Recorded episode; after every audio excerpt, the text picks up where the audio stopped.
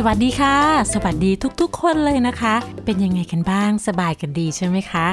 ตอนนี้ที่บ้านของป้าเวนด้าเป็นตอนกลางคืนค่ะ แล้วก็ดึกแล้วด้วย ได้ยินเสียงแมลงกลางคืนร้อง ก็เพราะว่าที่บ้านเนี่ยมีต้นไม้เยอะ แต่ว่าอยู่ในเมืองก็ยังได้ยินเสียงรถที่ถนนข้างนอกนู้นแล่นผ่านไปผ่านมา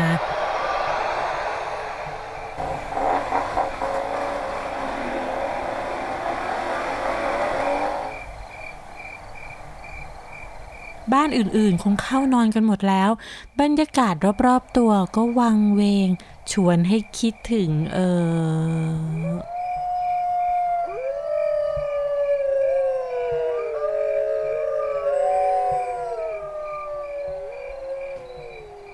อืม เสียงหมาหอน หอนกันเป็นฝูงเลย เขาว่ากันว่า หมาหอนเนี่ยแสดงว่ามันเห็นอะไรบางอย่าง บางอย่างที่คนมองไม่เห็น แล้วยิ่งหอนรับกันเป็นฝูงๆแบบเนี้ยต้องเห็นอะไรบางอย่างแน่ ๆเลย แล้วหนังผีหลาย ๆ เรื่องที่เคยดูมา ม้าหอนที่ไรต้องมีผีออกมาแน่ๆ ว่าแต่เด็กๆสมัยเนี้ยเขากลัวเสียงหมาหอนกันหรือเปล่า แล้วเขารู้กันไหมว่า หมาหอนเพราะอะไรกลัวมีเหมือนในหนังผี มันหอนเพราะว่าอาจจะเจอคนหรือว่า อาจจะเห็นผีก็ได้มันน่าจะตกใจกลัวจนจะไล่ผีออกหมาหอนเสียงยังไง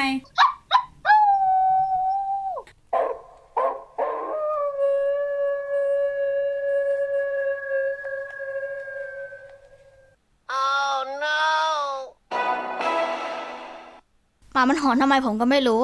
แต่มันไม่ได้เจอผีแน่ๆ เพราะว่ามันไม่รู้ด้วยซ้ำว่าผีคืออะไร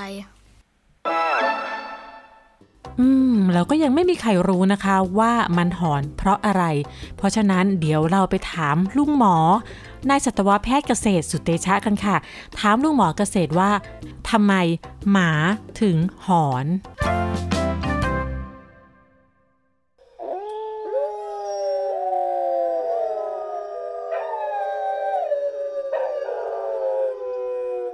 การที่เราได้ยินหมาหอนเนี่ยเป็นการอธิบายความ ลึกลับของสัตว์ชนิดนี้นะครับ เหตุผลนะครับก็คือหมาเนี่ยเป็นสัตว์ที่สามารถรับฟังคลื่นเสียงที่ได้มากกว่าคน คลื่นเสียงเนี่ยมันมีหน่วยเป็นเมกะเฮิร์หรือว่าหน่วยเป็นเฮิร์นะครับหมาเนี่ยเป็นสัตว์ที่ได้ยินตั้งแต่คลื่นเสียงต่ำๆจนถึงคลื่นเสียงสูงๆได้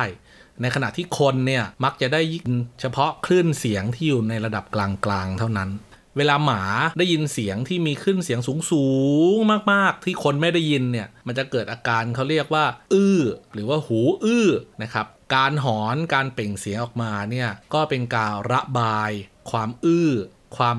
หนวกหูนั้นออกมาได้ เพราะฉะนั้นเนี่ยเวลาเราได้ยินหมาหอนมันมักจะหอนติดติดติดติดติดติดติดกันไปจากบ้านติดติดกัน อันเนื่องมาจากมันได้ยินคลื่นเสียงในระดับความถี่ ที่ใกล้เคียงกันพร้อมๆกัน แล้วก็ตัวหนึ่งอดทนไม่ไหวก็เลยหอนบลูขึ้นมาอย่างนี้นะครับ แล้วก็เลยติดติดติดหอนรับกันไปหมด แล้วก็มันเป็นเสียงผีหรือเปล่าเนี่ย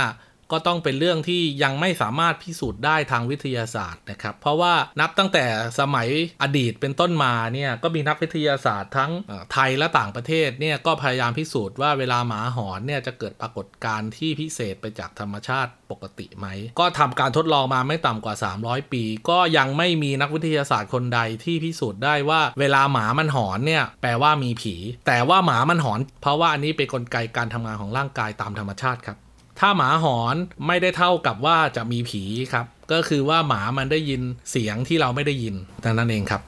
แต่ในมุมกลับกันนะครับ ถ้าเป็นสุนัขป่า การหอนเนี่ยคือการประกาศอาณาเขต ใช้ในการสื่อสารนะครับ เพราะว่าเสียงเนี่ยเดินทางไปได้ไกลในอากาศ เพราะฉะนั้นเนี่ย หมาป่าในธรรมชาติเนี่ยมันมองไม่เห็นกันใช่ไหมครับ เกินระยะ 1 กิโลเมตรก็มองไม่เห็นกันแล้ว เพราะฉะนั้นมันก็เลยใช้เสียงเนี่ยในการหอนแล้วก็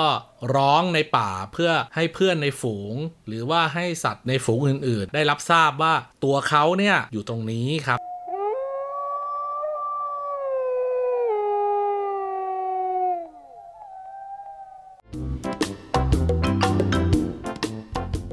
ได้คำตอบเกี่ยวกับเสียงฮอนของหมากันไปแล้วนะคะ คราวนี้ก็สบายใจขึ้นได้แล้วแหละว่าอย่างน้อย มันก็ไม่ได้เห็นผีแน่นอนค่ะ แต่ว่าจะได้ยินเสียงอะไรนั้น อันนี้ก็เกินกว่าการที่มนุษย์จะได้ยินแล้วล่ะค่ะ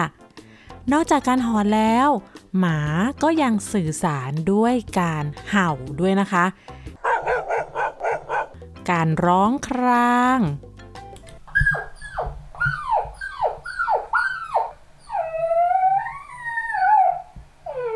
การร้องครางนะคะ ก็เพื่อเรียกร้องความสนใจจากเจ้าของหรือว่าแม่ของมันนะคะ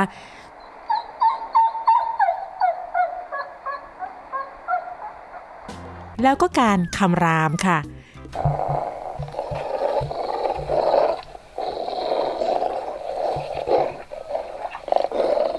การคำราม เป็นการบ่งบอกถึงความก้าวร้าวค่ะ เช่น เมื่อหมารู้สึกว่าตัวเองอะถูกคุกคาม หรือว่าถูกแย่งอาหารไป เมื่อหมาส่งเสียงคำรามต้องระวังตัวนะคะ เพราะว่าเขาพร้อมที่จะสู้แล้วล่ะค่ะ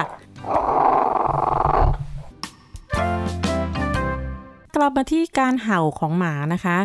สังเกตได้นะคะว่าการเห่าแต่ละครั้งของหมาเนี่ยจะมีโทนเสียงที่ต่างกัน มีความสั้นยาวไม่เท่ากัน รวมทั้งความทีแล้วก็จำนวนครั้งก็แตกต่างกัน เพราะนั่นคือคำพูดที่มันต้องการสื่อสารออกมาให้เราได้รับรู้ค่ะ ซึ่งเสียงเห่านั้นนะคะ ก็จะแตกต่างกันตาม แต่ละสายพันธุ์ แต่ละขนาดตัวแล้วก็แต่ละอายุค่ะ ก็จะไม่เหมือนกัน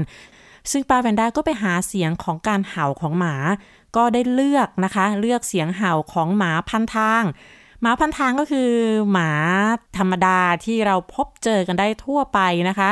พันทางก็คือพันผสมค่ะ ผสมกันหลาย ๆ สายพันธุ์จนได้หมาที่แข็งแรง อดทน แล้วก็น่ารักอย่างที่เห็นค่ะ ข้อดีของหมาพันทางนะคะก็คือมีร่างกายที่แข็งแรงนะคะ เหมาะสมกับสภาพภูมิอากาศภูมิประเทศของเมืองไทยเป็นอย่างมากเลยนะคะ อดทนได้อย่างมากเลยค่ะ ไม่ว่าฝนจะตกนะคะ แดดจะออก อากาศจะร้อนหรือว่า PM 2.5 นะคะ เจ้าหมาพันทางของเราเนี่ย สู้ตายแล้วค่ะ และที่สำคัญนะคะ มันเป็นหมาที่เฝ้าบ้านได้ดีด้วย เพราะว่ามีนิสัยที่หวงของค่ะ ใครที่มายุ่มย่ามใกล้ๆบ้าน เจ้าหมาพวกนี้ก็จะเห่าเลยค่ะการเห่าไล่คนนะคะ หรือว่าการเห่าเตือนภัยนั้น ก็จะเห่าเร็วๆ ติดๆกันแบบนี้ค่ะ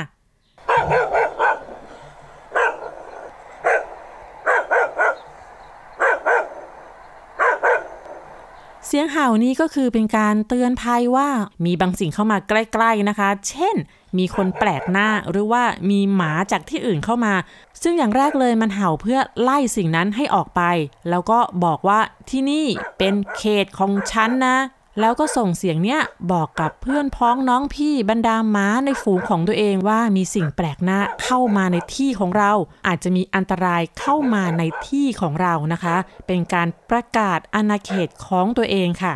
ซึ่งเราจะได้ยินเสียงแบบนี้นะคะ เวลาเราเดินผ่านบ้านใครที่เขาเลี้ยงหมาเจ้าหมาก็จะเห่าเสียงแบบนี้ใส่เราค่ะ หรือว่าหมาที่บ้านเราเห่าไรเดอร์ที่มาส่งของหรือว่าเห่าคนที่มาที่บ้านค่ะ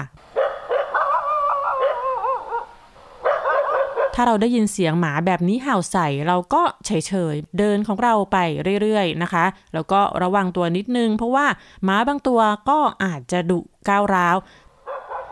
ส่วนใหญ่ถ้าเป็นหมาข้างถนนหรือว่าหมาที่อยู่ตามซอย มันก็แค่เห่าใส่เท่านั้นเอง เราก็ไม่ต้องสนใจ แต่ถ้าเป็นเด็กเล็ก ๆ ก็ต้องระวังตัวด้วยนะคะ ไปไหนที่มีหมาเยอะๆ ก็ต้องให้ผู้ใหญ่ไปด้วย อย่าเดินไปคนเดียวค่ะ ส่วนเสียงนี้ค่ะคือเสียงที่เห่าติดต่อกันเป็นเวลานานๆ เห่าแล้วก็หยุด เห่าแล้วก็หยุด นี่เป็นเสียงของลูกหมาค่ะ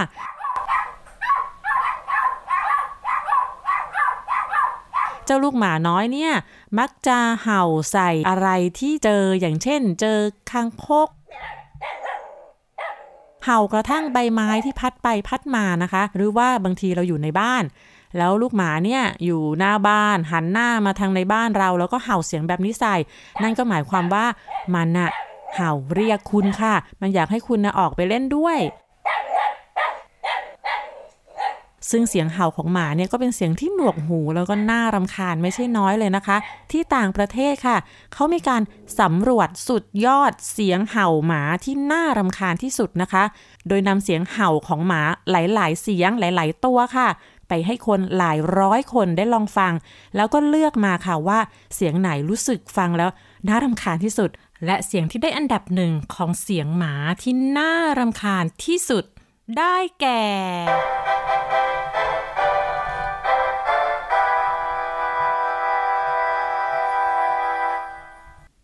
เสียงนี้ค่ะ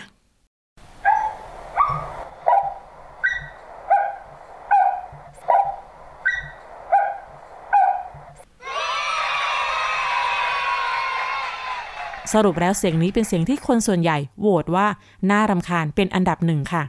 เป็นเสียงของหมาพันเล็ก แล้วก็เห่าเสียงแหลมๆค่ะ งานนี้จะแสดงความยินดีดีไหมคะเนี่ย กับรางวัลที่หนึ่งสำหรับเสียงที่น่ารำคาญที่สุดค่ะ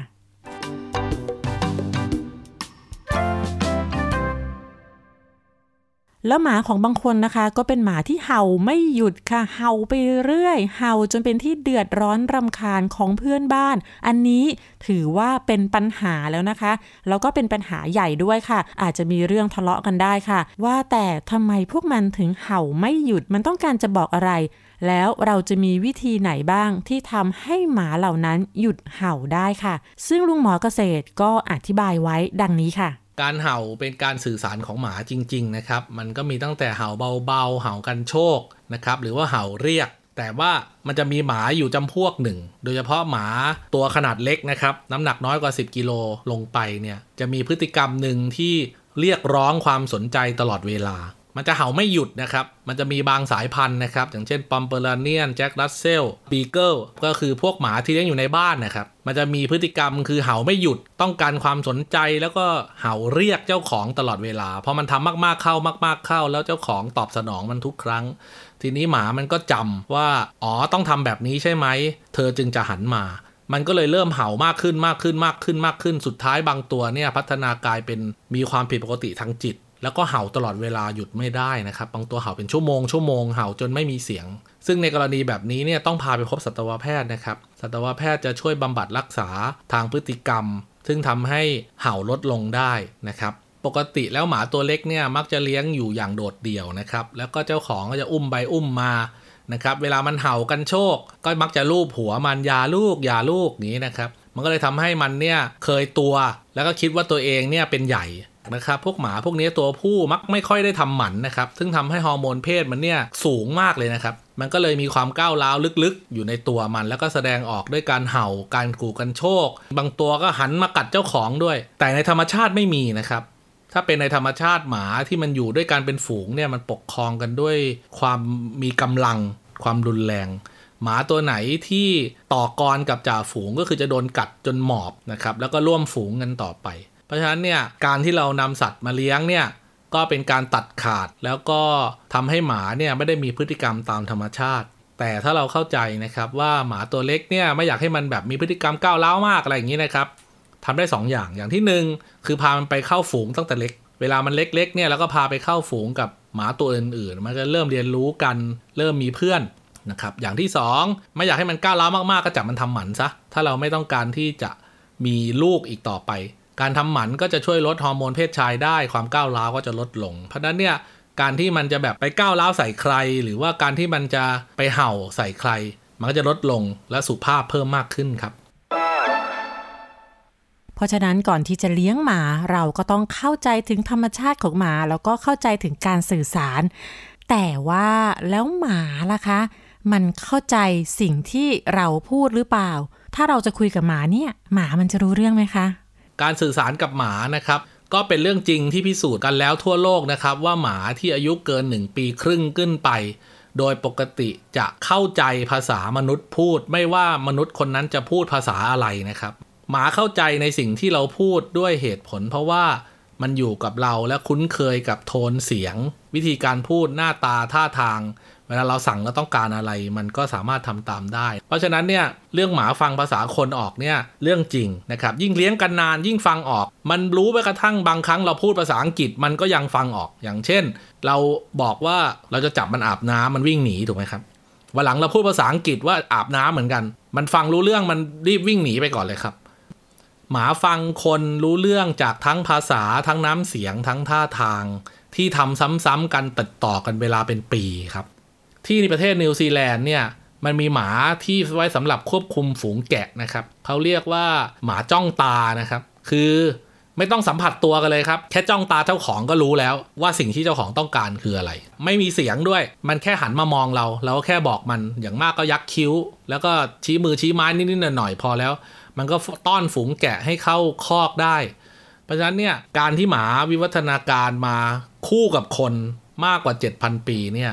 มันได้สะท้อนออกมาหลายอย่างทางด้านการสื่อสารและการผูกพันกันครับ เพราะฉะนั้นเนี่ยยิ่งเลี้ยงเกิน 10 ปีขึ้นไปเนี่ยฟังออกหมดแล้วครับ บางตัวตอบโต้ด้วยซ้ำครับ พูดออกมาเป็นภาษาหมาเนี่ยนะครับจะเห่าจะหอนอะไรก็ตอบโต้เราด้วยซ้ำบางคนก็เข้าใจไอสิ่งที่หมาพูดด้วยซ้ำเป็นการสื่อสารระหว่างคนกับหมาที่คนเลี้ยงหมาเท่านั้นที่จะเข้าใจครับ ได้เข้าใจเกี่ยวกับเรื่องของการสื่อสารกับหมากันไปแล้วนะคะ และลุงหมอก็ฝากไว้นะคะว่า ถ้าใครยังไม่ได้เลี้ยงหมาแล้วก็อยากจะเริ่มต้นเลี้ยงหมาสักตัวแล้วก็ลุงหมอแกฝากไว้ 7 ข้อค่ะ ว่าสิ่งที่เราจะต้องรู้ก่อนที่จะเลี้ยงหมานั้นก็คือ ข้อ 1 อย่าเพิ่งรีบเอาลูกหมาออกมาจากแม่มันนะคะ บางทีแม่หมาบ้านเพื่อนนะคะ หรือว่าแม่หมาจรจัดนั้นคลอดลูกออกมา เราก็อยากเอาลูกหมามาช่วยเลี้ยงบ้าง แต่ว่าอย่าเพิ่งรีบนะคะ เพราะลูกหมาต้องกินนมแม่อย่างน้อย 2 เดือนค่ะ การกินนมแม่เนี่ยก็ได้ประโยชน์เยอะแยะมากมายเลย ที่สำคัญนะคะ ลูกหมาจะได้รับภูมิคุ้มกันจากนมแม่เต็มที่ และภูมิคุ้มกันจากนมแม่นี่แหละ จะปกป้องลูกให้แข็งแรงไปตลอดชีวิต ไม่มีสิ่งใดที่จะทดแทนได้ค่ะ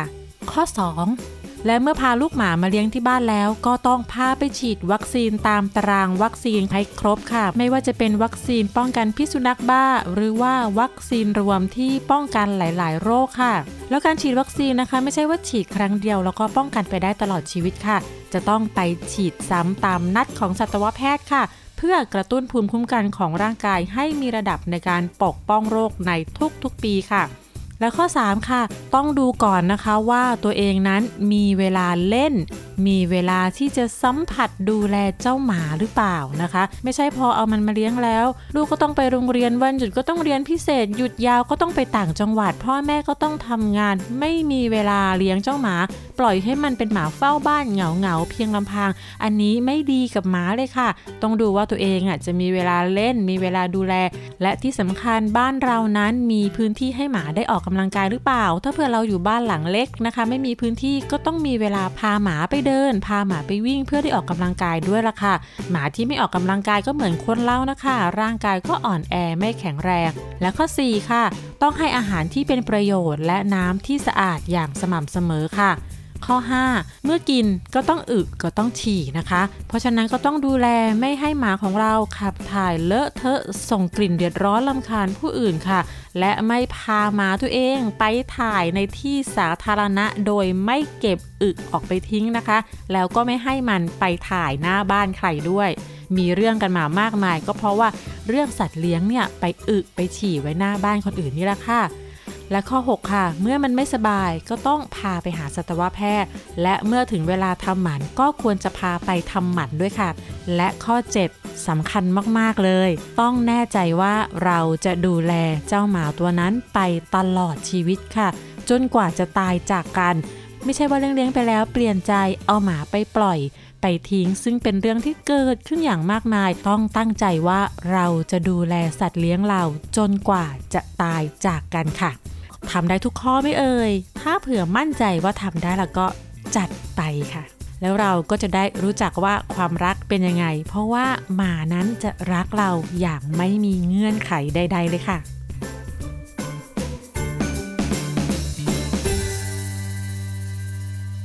และขอปิดท้ายในวันนี้ด้วยเรื่องราวอันซาบซึ้งใจของหมาตัวหนึงค่ะ เจ้าหมาตัวนี้มีตัวตนจริง ๆ เรื่องราวที่เกิดขึ้นจริงนะคะ และเรื่องนี้โด่งดังไปทั่วโลก มีคนเอาไปทำภาพยนตร์นะคะ และครั้งล่าสุดเนี่ยเป็นภาพยนตร์ฮอลลีวูดเลยล่ะค่ะ เจ้าหมาตัวนี้เป็นหมาที่ประเทศญี่ปุ่น มีชื่อว่า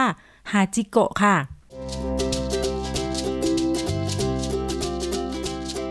ฮาชิเป็นหมาที่เกิดในโรงนาค่ะ จนกระทั่งวันหนึ่งนะคะ มีอาจารย์คนหนึ่งค่ะ ชื่อว่าฮิเดะซาบุโรอุเอโนะค่ะ เป็นถึงศาสตราจารย์ภาควิชาการเกษตรกรรมของมหาวิทยาลัยโตเกียวอิมพีเรียลค่ะ อาจารย์ก็รับเจ้าฮาชิมาดูแลค่ะ และอาจารย์นั้นก็เลี้ยงดูฮาชิอย่างดีค่ะ พูดคุยกับมันเล่นกับมันนะคะ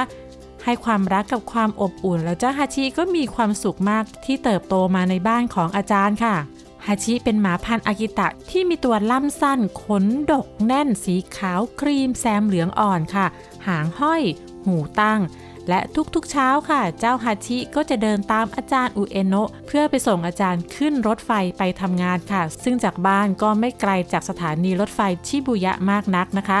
และพอมันไปส่งแล้ว ตอนเย็นมันก็จะเดินมารอรับอาจารย์อุเอโนะที่สถานีรถไฟชิบุยะอีกครั้งค่ะ เจ้าฮาชิมาทุกวันค่ะ ไม่ว่าวันนั้นจะมีพายุฝนหรือว่าแดดออก จนกระทั่งวันหนึ่งค่ะ ตอนนั้นฮาชิโกะมีอายุ 18 เดือนหรือว่าอายุปีครึ่งนะคะ มันก็เฝ้ารอการกลับมาของอาจารย์อย่างใจจดใจจ่อเหมือนกับทุกๆวันค่ะ วันนั้นเป็นวันที่ 21 พฤษภาคมคริสตศักราช 1925 เจ้าอาชิก็เดินไปนั่งรออาจารย์อุเอโนะที่สถานีรถไฟชิบุยะอย่างใจจดใจจ่อเหมือนกับทุกๆวันค่ะ แต่ว่าวันนั้นโชคร้ายค่ะ อาจารย์อุเอโนะไม่สบายที่ทำงาน แล้วก็เส้นเลือดในสมองแตกค่ะ ทุกคนก็เลยต้องพาอาจารย์ไปส่งโรงพยาบาล และอาจารย์เสียชีวิต ก็เลยไม่ได้นั่งรถไฟกลับมาในวันนั้น แต่เจ้าอาชิโกะก็ไม่รู้ค่ะ มันก็นั่งรออยู่ที่สถานีที่เดิมและไม่ไปไหนค่ะ จ้องมองไปที่ขบวนรถไฟทุกขบวนที่จอดลงตรงหน้ามัน มองผู้โดยสารที่เดินลงมาจากรถไฟคนแล้วคนเล่า มองหาว่าเมื่อไหร่อาจารย์จะปรากฏตัว แต่ก็ต้องผิดหวังค่ะ ไม่รู้แล้วก็ไม่เข้าใจว่าทำไมอาจารย์ถึงไม่กลับมาสักที มันรอจนกระทั่งมืดค่ำถึงยอมเดินกลับบ้านด้วยอาการเศร้าซึม เพราะนั่นเป็นครั้งแรกที่มันรู้สึกผิดหวัง เช้าวันรุ่งขึ้น ฮาชิโกะก็เดินออกจากบ้าน แล้วมุ่งหน้าไปที่สถานีรถไฟชิบุย่าเพื่อไปนั่งอยู่ที่เดิมในเวลาเดิม ทุกๆวันฮาชิโกะก็ยังมีความหวังและยังคงเดินทางออกจากบ้าน เพื่อไปนั่งรอคอยอาจารย์ที่สถานีรถไฟทุกวันทุกวัน จนบรรดาผู้โดยสารที่มาเป็นประจำที่สถานีรถไฟชิบุยะนี้ ก็คุ้นเคยกับภาพเจ้าหมาที่นั่งสงบนิ่ง เพียงลำพังไม่ยอมลุกเดินไปไหน เพื่อรอคอยชายผู้เป็นเจ้าของที่ไม่มีวันกลับมา บางคนที่ไม่เข้าใจก็ไล่มันออกไปตรงนั้น แต่เจ้าฮาชิก็อดทน แล้วก็เดินกลับมานั่งที่เดิม เพราะมันคิดว่าถ้าหากอาจารย์ลงรถไฟมาแล้วจะไม่เจอมันจนกระทั่ง 6 ปีผ่านไป ไม่มีวันไหนเลยที่ฮาชิจะไม่มาที่นี่ ถึงตอนนั้นทุกคนที่สถานีรถไฟก็ช่วยกันดูแลเจ้าฮาชิเป็นอย่างดี แล้ววันหนึ่ง เมื่อหนังสือพิมพ์ยักษ์ใหญ่โตเกียวอาซาฮิซิมบุนได้ลงบทความเรื่องราวของสุนัขผู้เศร้าส้อย นั่นก็คือเรื่องราวของเจ้าฮาชิ เพียงชั่วข้ามคืน เจ้าฮาชิก็กลายเป็นหมาที่มีชื่อเสียงโด่งดังที่สุดตัวหนึ่งตั้งแต่นั้นเป็นต้นมาก็มีผู้คนนับพันนับหมื่นพากันเดินทางมาที่สถานีรถไฟชิบุยะ เพื่อมาดูเจ้าหมาแสนเศร้าที่มีชื่อเสียงโด่งดังด้วยตาของตัวเองฮาจิก็ได้รับอนุญาตให้เข้าออกภายในสถานีรถไฟได้อย่างอิสระ มีพนักงานสถานีเป็นพี่เลี้ยงคอยดูแลมัน และจัดที่หลับที่นอนให้คนสวนของอาจารย์ที่เป็นผู้ดูแลอาชิ ภายในห้องเก็บพัสดุอีกด้วย และชื่อของฮาชิก็ได้ถูกเรียกขานใหม่เป็นฮาชิโกะ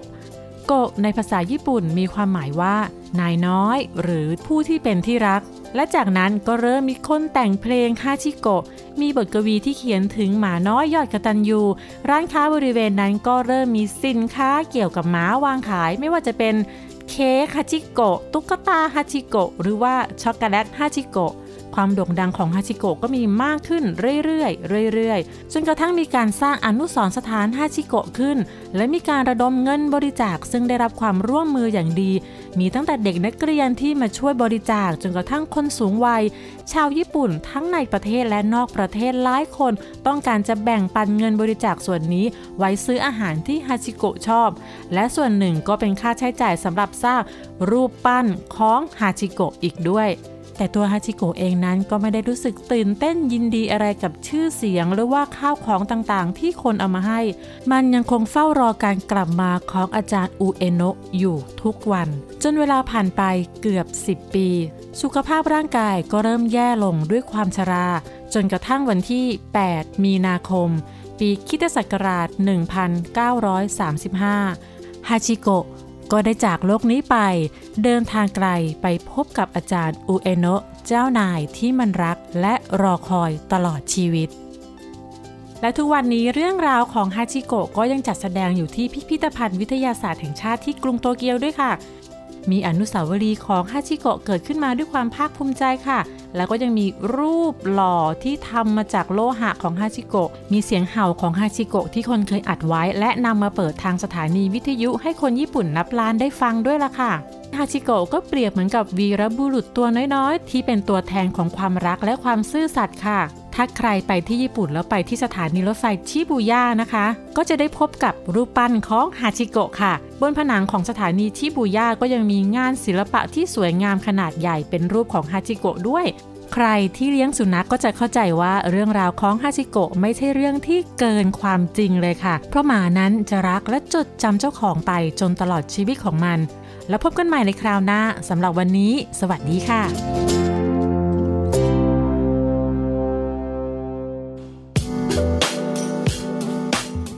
รายการทางเว็บไซต์และแอปพลิเคชันของไทย PBS Podcast Spotify SoundCloud Google Podcast Apple Podcast และ YouTube Channel Thai PBS Podcast Thai PBS Podcast. View the world via the voice.